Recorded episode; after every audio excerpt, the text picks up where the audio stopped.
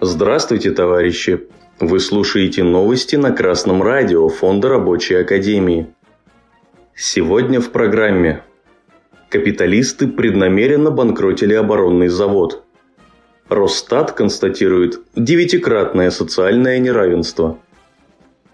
По сообщению коммерсанта, Генеральная прокуратура РФ обратилась в суд с иском о взыскании почти 4 миллиардов рублей с 8 физлиц, которых считает причастными к выводу имущества ПАО «Мотовилихинские заводы» и последующему банкротству предприятия.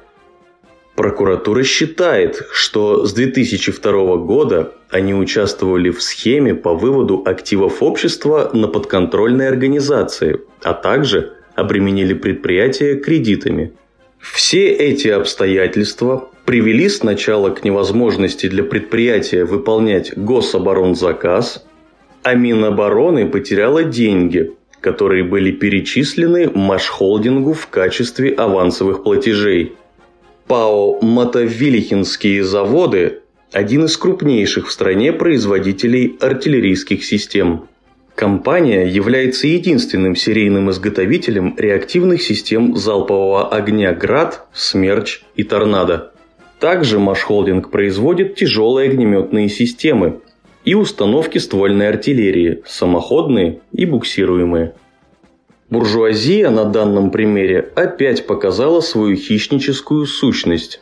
Завладев народным оборонным предприятием, капиталисты не придумали ничего хитрее, как набрать кредитов, набрать авансов с гособоронзаказов и вывести все эти деньги через подконтрольные фирмы. Такой примитивный, отсталый способ хозяйствования давно пора смести на свалку истории – и это все происходило с особой циничностью, учитывая, что отсутствие необходимой техники в условиях проведения специальной военной операции напрямую влияет на боеспособность нашей армии, на сохранение жизней бойцов. Получив сиюминутную прибыль на срыве гособоронзаказа сегодня, завтра капиталисты будут прогуливать эти деньги на заграничных роскошных курортах. А рабочим бежать некуда – Рабочие несут всю тяжесть СВО в борьбе с проявлением американского фашизма на Украине. Одни в окопах на передовой, другие по 12 часов 6 дней в неделю за станками на промышленных производствах. Только рабочие, а именно городские и вообще фабрично-заводские, промышленные рабочие в состоянии руководить всей массой трудящихся и эксплуатируемых в борьбе за свержение иго капитала – только пролетариат способен до конца вести борьбу в деле созидания нового социалистического общественного строя во всей борьбе за полное уничтожение классов.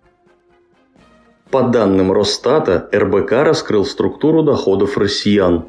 В 2022 году 10% наиболее обеспеченных россиян с самыми высокими денежными доходами имели в среднем 101 тысячу рублей дохода в месяц, в то время как у 10% жителей страны с самыми низкими доходами этот показатель составлял 11 тысяч рублей.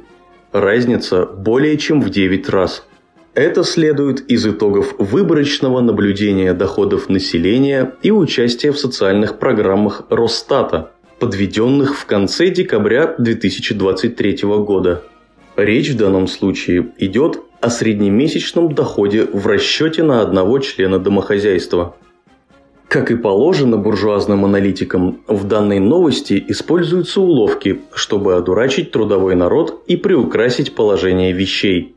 Конечно, девятикратная разница в доходах далека от идеала социальной справедливости. Но ситуация изменится кардинально, если в расчеты брать не 10%, а 1% богатейших людей. Международные агентства заявляют, что 1% самых богатых в капиталистических странах владеет до половины национального богатства всей страны. Вопиющее социальное расслоение – это постоянный спутник капитализма. Когда одни купаются в роскоши, другие за гроши надрывают здоровье на производстве – Трудом рабочих создаются все богатства мира. Историческое предназначение рабочего класса – организация социалистического общества. И начинать надо с организации инициативной группы на предприятии с целью продвижения и закрепления насущных требований, доведения заработной платы до стоимости рабочей силы, сокращения рабочего дня, улучшения условий труда. Овладев навыками организации на своем заводе, эти умения рабочие смогут перенести и на управление всеми сферами будущего советского пролетарского государства. С вами был Юдин Илья с коммунистическим приветом из города Остров.